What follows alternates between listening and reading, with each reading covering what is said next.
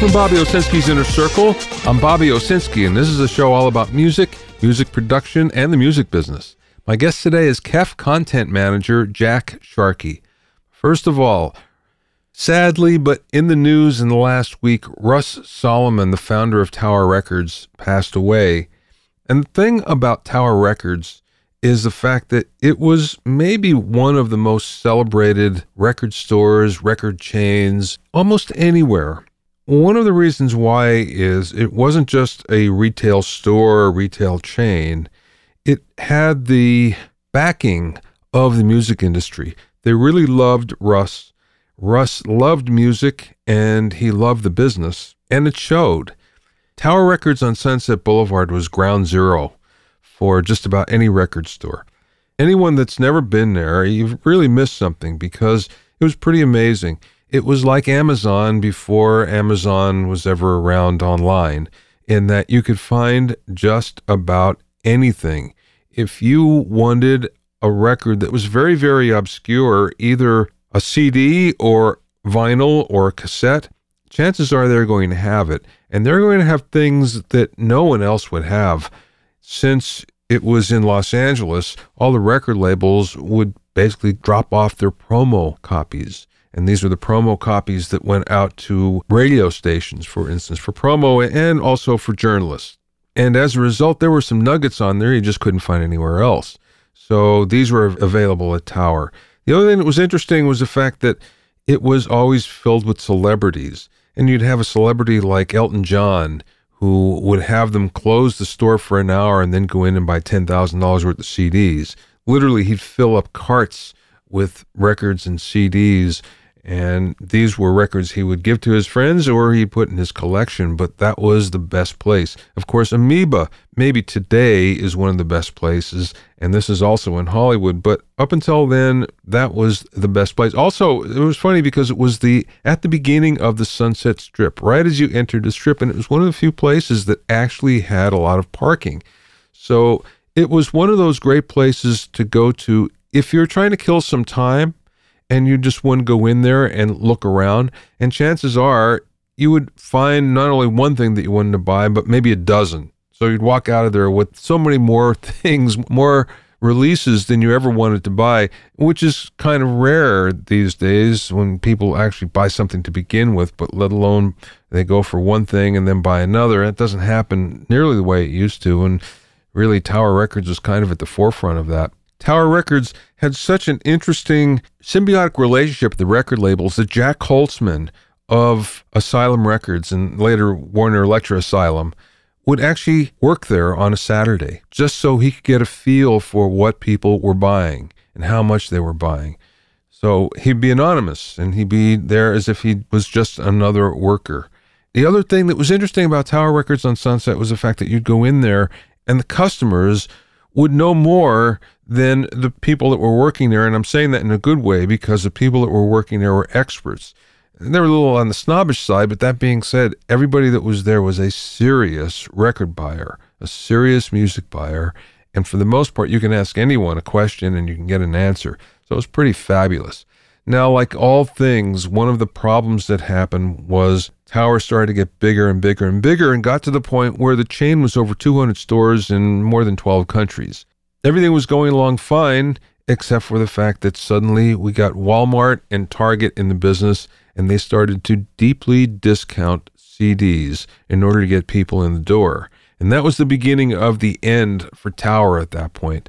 Asylum Records or WEA, Warner Music, actually tried to make a deal with Russ Solomon to buy part of the chain, mostly based on the stores, believe it or not, in Japan, because they were big, big profit centers. Still are today, actually. And Russ actually turned it down, which was something that he regretted many years later.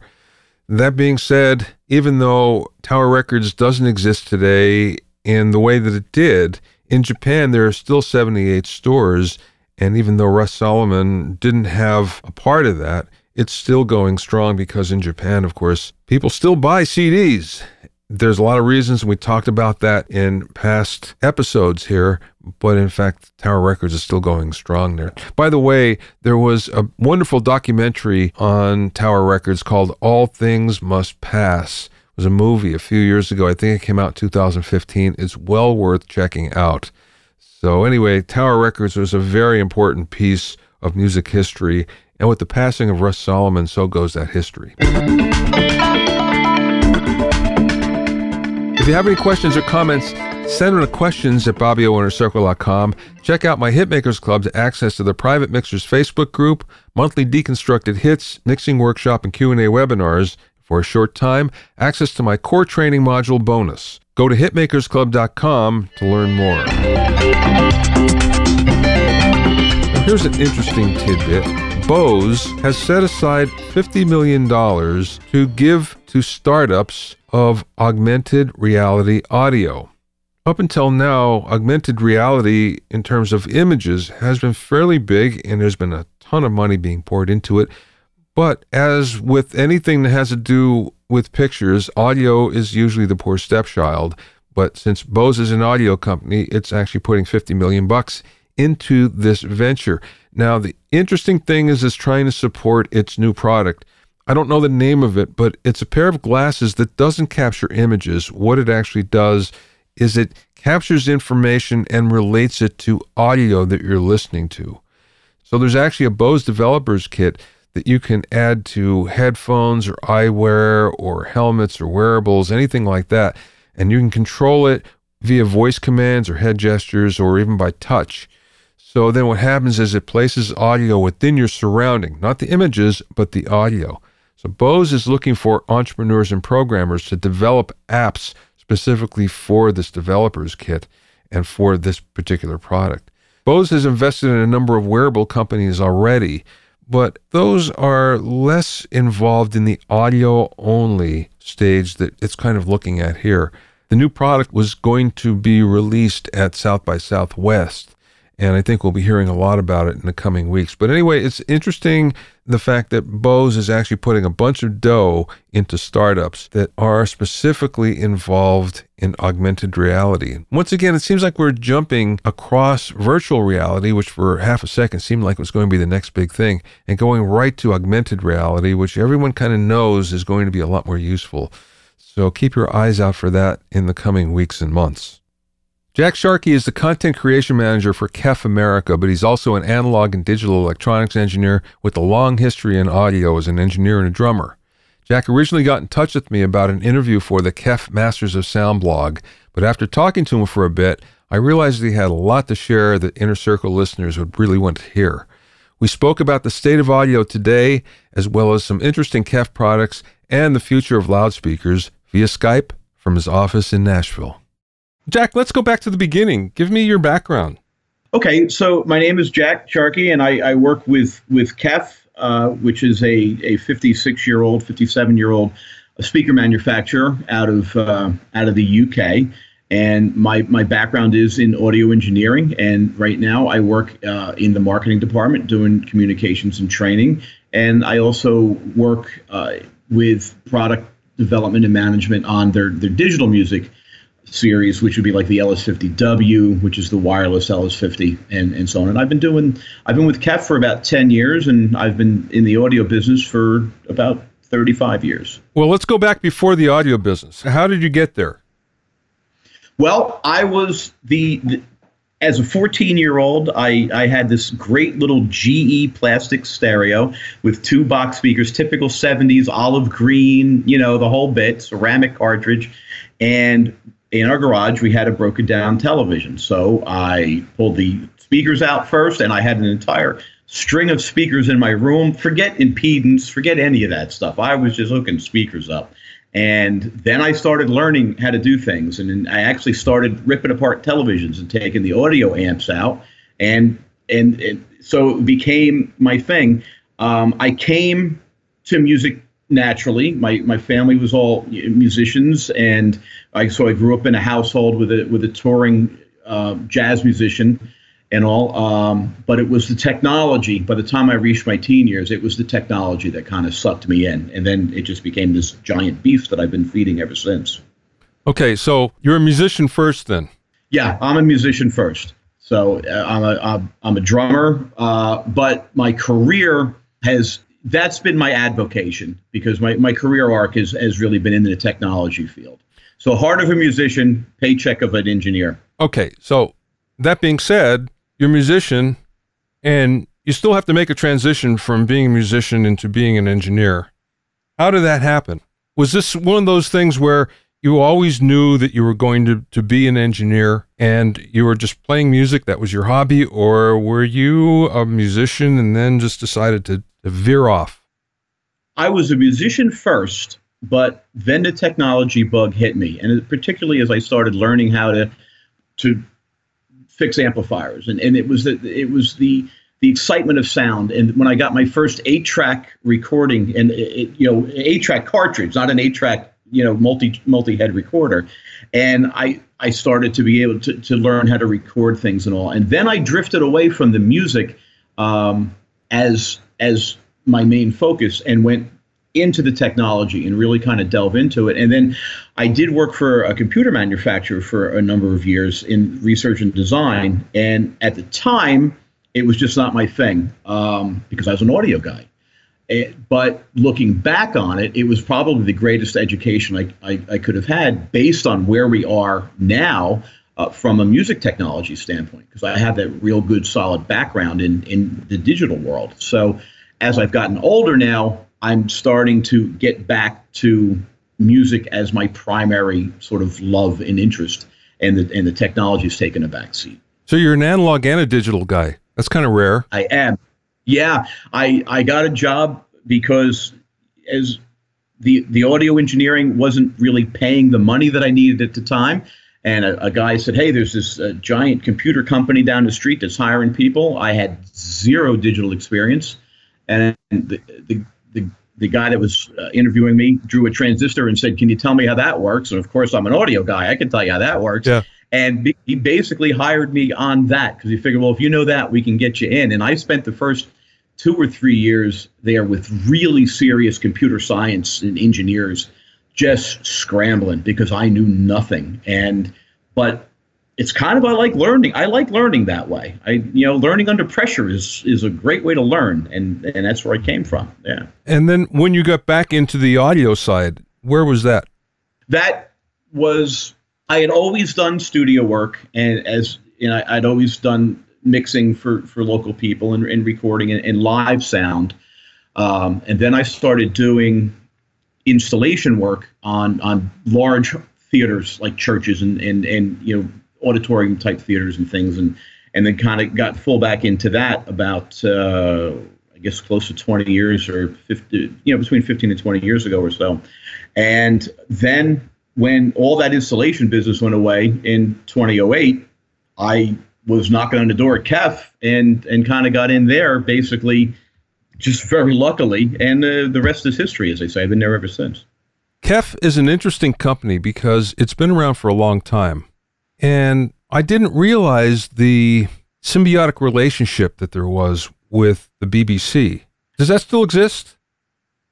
Not as much as you know certainly not to the extent that it did in the late 60s and, and early 70s but we you know the the ls uh, 35a studio monitor was built by other companies but we held the license for that and we developed the drivers for that and and so that very close relationship that we had with the bbc plus also at a time when the technology did not allow for easy remotes. KEF was very involved in remote broadcasting, and you know, to, it's important for everybody to understand that the level of quality of the BBC as a broadcaster was was second to none, mm. uh, and in many ways it still is. But even back as far as uh, I guess the early '80s, the date escape, escapes me right now. We did a remote with a symphony in northern England, and there was a church with a giant organ d- down the road and we actually did the microwave broadcast, you know, from the church and played simulcast with the, with the symphony at the same time. And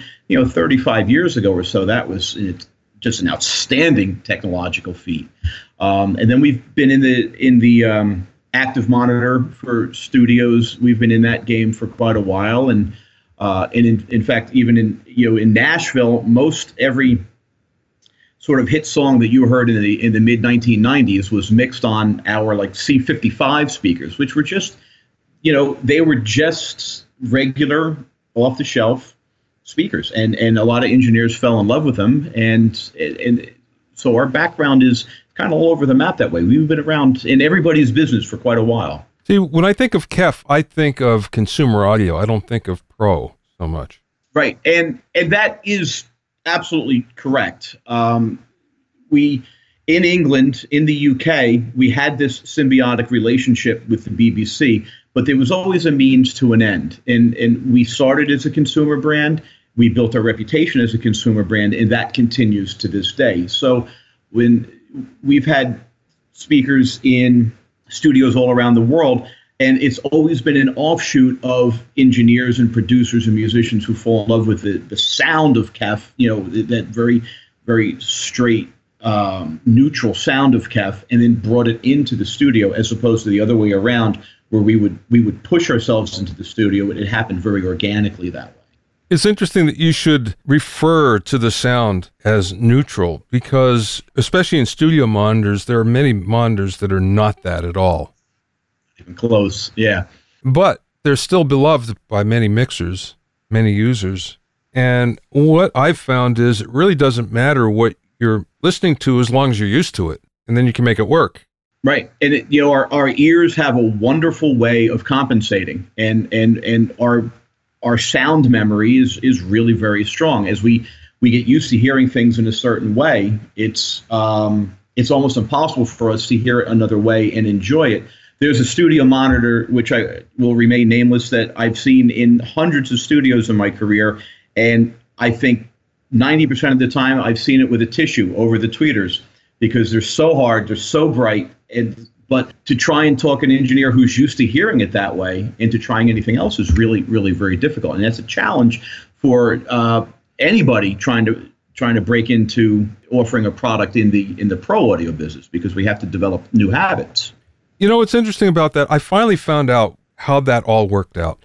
We were talking about the NS10, the Yamaha NS10, and it was Bob Clearmountain who started or the guys at Power Station way back when. Mm-hmm. And they started with a Yamaha monitor that was not the NS10, it was something prior to that that required the tissue because it was a little bright and they couldn't turn it down. There was no provision to actually turn the tweeter down. And then Yamaha came out with an NS10. And the NS10 had the same characteristics, so they had to use the tissue. But the NS10M compensated for that, but people continued to use the tissue. I didn't know that. Yeah. For many years. And it was one of those things where it was against what they should have been doing. I never could make them work myself. I just could not hear what the big deal was, and I couldn't do it. I get a splitting earache every time I'm confronted with them. And I typically work with people who just like to mix way too loud for my own for my own taste. And it's just such a brittle sound. And then what's happened to kind of take that one step further because I spend so much time with these speakers, and I like to think that I have a good developed critical ear. Um, now I hear deficiencies, in particularly in, in those type of monitors. I hear the deficiencies, and they're glaring to me to the point of distraction. Whereas with a with a neutral speaker, and, and and KEF is really great at making neutral speakers, but we're not the only one that makes a neutral speaker. Um, I, I like to think we do it better than most people, of course, but you get the point. Mm-hmm. Um, but I find then if I hear something that's not neutral, particularly in the mids and the uppers, it's I can't I I, I just can't deal with it because it's it's distracting to me because I spend my whole time going, oh my gosh, I wish we could just fix that. I had a great engineer who tell me his secret for using NS10s. And he'd say, I'd turn it up until the cones just begin to crinkle, and then I, I knew I had it right. I thought, oh, okay, that's not going to work for me. Sorry. yeah, that's a insert cotton in ears and, and quietly get yourself out of the control room if you can. Yeah. Tell me about the UniQ. That looks like a very interesting concept. So the UniQ's been around since we we offered the first one, I guess, in 1988, and and and what it basically is is it's it's not a coaxial speaker, even though by appearances it looks like it's coaxial because you have the the tweeter inside of the inside of the mid range uh, diaphragm, and it's but because it's co it's coaxial and it's also a coplanar speaker. So we it's a coincident speaker is what we refer to it as, and technically that's what it is. And the point being that just like our our mouths eh, or our instruments, whatever we do, the sound comes from one place at one time. So when it reaches our ears, it's it's has phase coherence and it is it's correctly time aligned. So the second that you, if, what I'm doing here with my hands is I have my right hand is up high as a tweeter and my left hand is sort of down low um, as the mid range. And and what we're doing now, the sound leaves those two speakers at the same time, but it leaves it at a different place. So by the time it arrives at our ears, there's a necessary time difference between the two. That's just physics. You can't get away with that. So, you, you know, depending where you're sitting, you may not get the benefit of what we would call the sweet spot, or you may not get all those frequencies aligned at the same time. With the UniQ, because everything is time aligned, it's coincident, and, and in fact, the the speakers are designed that the mid-range diaphragm are actually a waveguide for the tweeter. So this whole unit becomes one singular speaker, even though it's obviously got the two different drivers in it. And that even goes to the to the surround around the speakers. It's all the waveguide engineering, and we've done that by using computers and just be, having been in the business for as long as we have of making UniQs. we've we've got it down uh, to a pretty hard science at this point. But the beautiful thing about the UniQ is you and I can be sitting in our living room or wherever we happen to have the speakers in a studio and not necessarily be in the same spot but receive all the frequencies at the same time. So it's coherent to us. Now, it's sometimes it's a very minor difference, but generally, when you hear the difference in an A/B test between a, a good, a well-placed UniQ driver in a, in one of our speakers as opposed to a well-placed coaxial driver of, an, of another brand, you can hear the difference in the phase alignment, and it, it actually makes a, a huge difference. So it's something we're really, really quite proud of. Yeah, it's very unique, actually, but it makes a lot of sense. I thought it was coaxial when I looked at the diagram. Right. Yeah, no, it's it's coaxial and coplanar. Um, so for for benefit of, of, of folks that might not understand that, right, the coaxial is is the two drivers on the same axis but the coplanar is the two drivers on the same plane, whether they be forward or backward from each other. Um, and you can say, well, wait, you know, the, the tweeter is is down inside of that that mid range, so how could it be on the same plane? It is in the sense that it's the um, the tweeter. Or strike that. You can grab that in in post. Mm-hmm. Um, the, the, the mid range is the the wave for the tweeter, as I mentioned before. So through the use of of positioning and and all, it becomes at the same distance backwards too, as well as being aligned left and right. If that makes any sense. Yeah, yeah, it does definitely.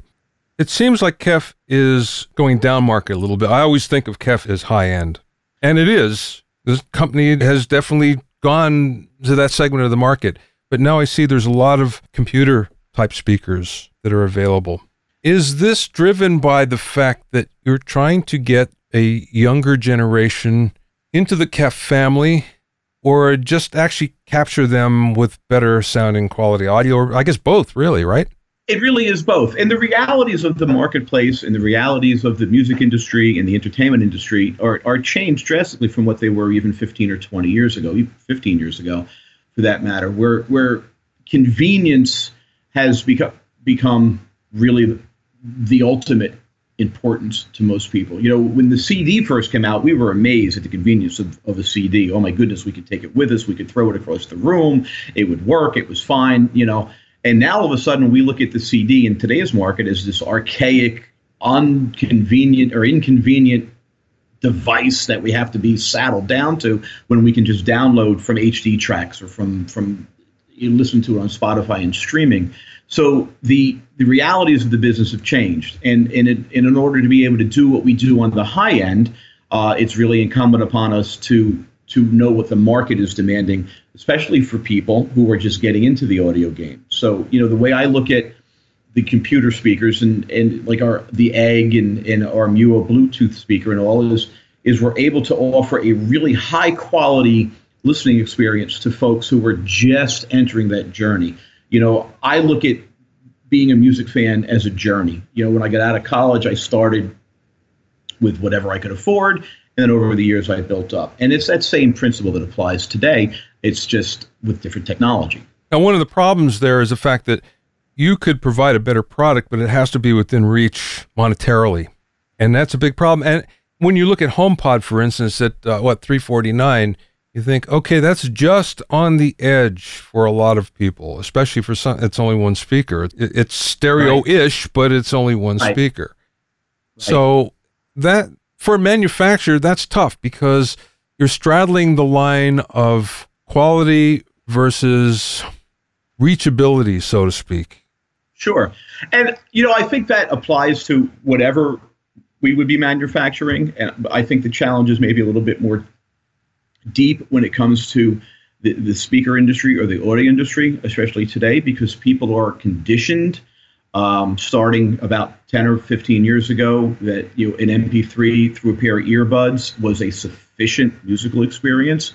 And I think a lot of people lost the appreciation for for what if, what air does when when it's confronted with music. There's a whole different world that happens when air is affected by music. So a lot of the challenge for us and for for those of us in this industry is to preach the gospel, if you will, of of high end music or even medium quality music for people to understand that you can start with earbuds, or you can start with a small mono computer speaker or or home, you know, assistant device, and then there's a whole other world out there to move up to. So I don't view it a whole lot different than it ever was. It's all steps in the ladder, and you know, obviously, we want to let people who are just entering that journey know, hey, look, we've got something that can be life changing in a lot of ways, and certainly enhance your life. And then as you grow in your experiences, we're going to be right along there with you. Okay, that being said, who is the average KEF customer?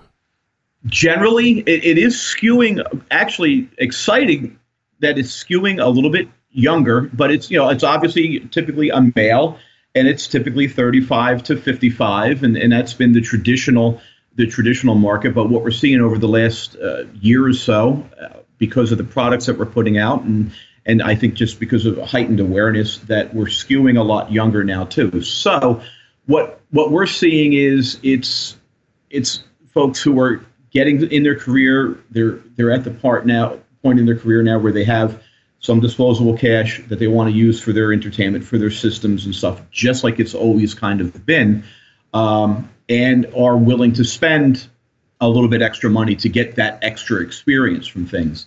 So, you know, looking out over the last probably 30 or 40 years, it hasn't changed that much at all. I think there was a period of time where it's where us and other manufacturers it skewed much older and now it's the pendulum swinging back and it's skewing a little bit towards what you would expect that mid 20s early 30s kind of a time okay here's more of a global question what is the state of high-end audio today I think it's actually an awesome time for high end audio. I think we, we have a couple of obstacles that we have to kind of get ourselves over.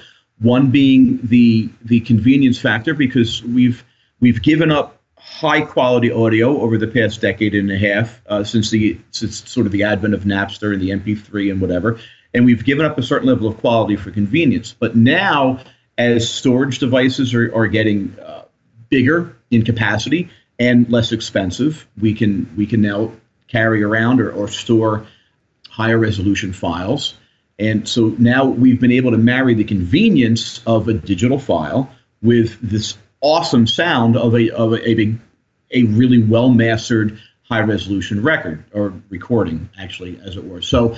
Um, I actually can't think of a better time in history to be a music fan than right now because you have so many options. You could be you could be a vinyl geek and and and have that whole experience of the sort of um, you know getting up and turning the record over and being fully immersed in the experience of listening plus looking at the liner notes or uh, you can be madly collecting things from HD Tracks and, and all the other services that are out there for high res. And then, of course, you can just stream some really awesome sounding music and make up your own radio station if you want to. So it's pretty awesome.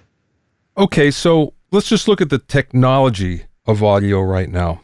Where do you see that going? Is there a breakthrough that's happening now, or do you see a breakthrough in the future that's going to take us to someplace else in terms of quality?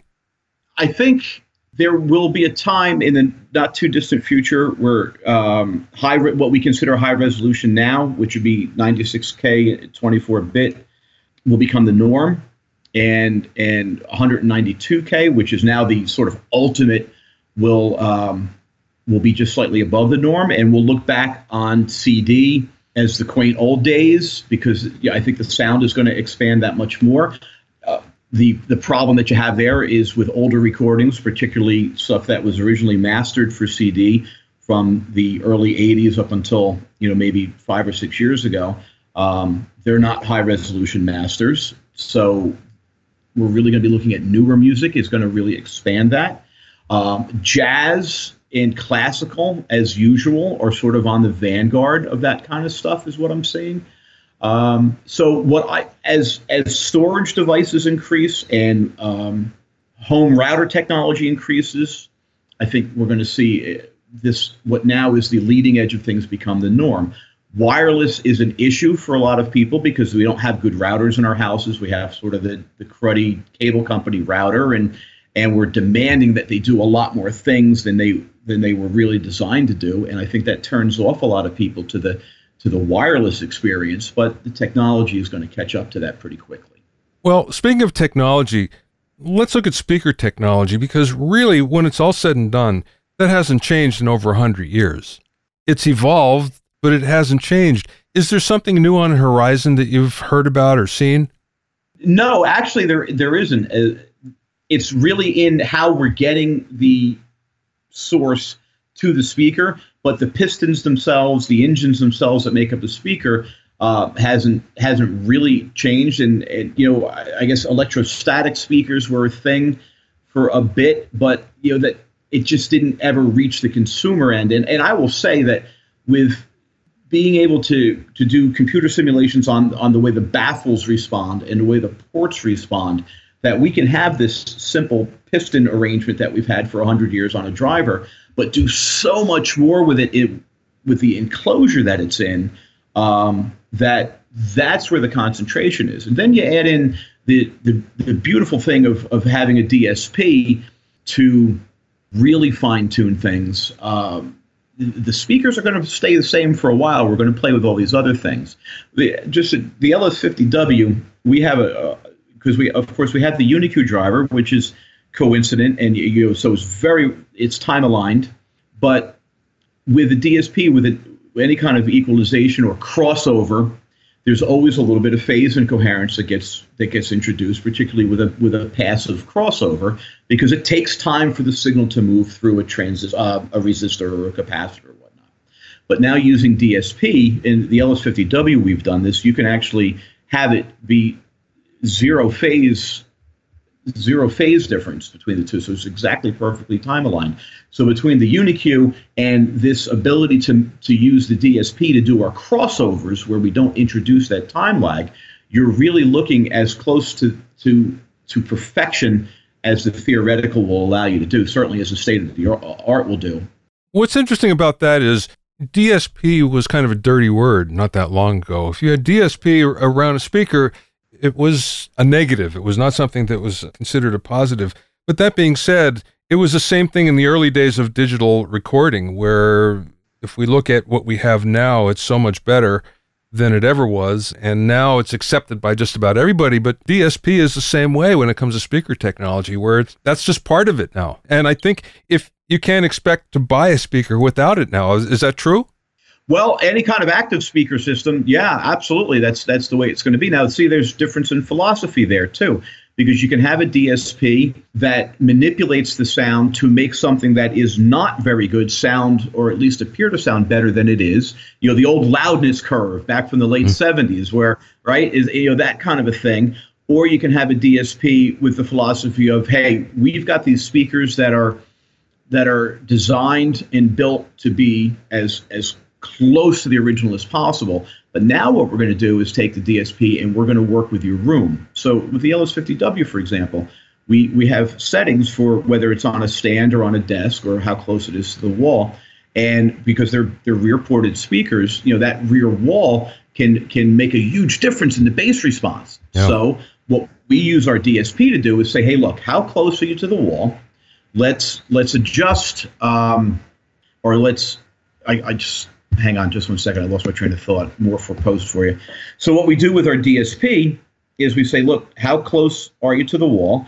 And let's adjust for what the wall is going to do on those reflections. So we can cut the bass down a little bit and all working in a very specific frequency range. So what we're not doing is we're not necessarily toying with the source. We're toy we're we're tuning your room to get closer to what we're able to do with the speaker. And to me, that's the beauty of a DSP right there. Mm, yeah, absolutely. Last question, Jack. What's the best piece of business advice, music business advice, or just business advice that you've either learned along the way or maybe somebody imparted to you?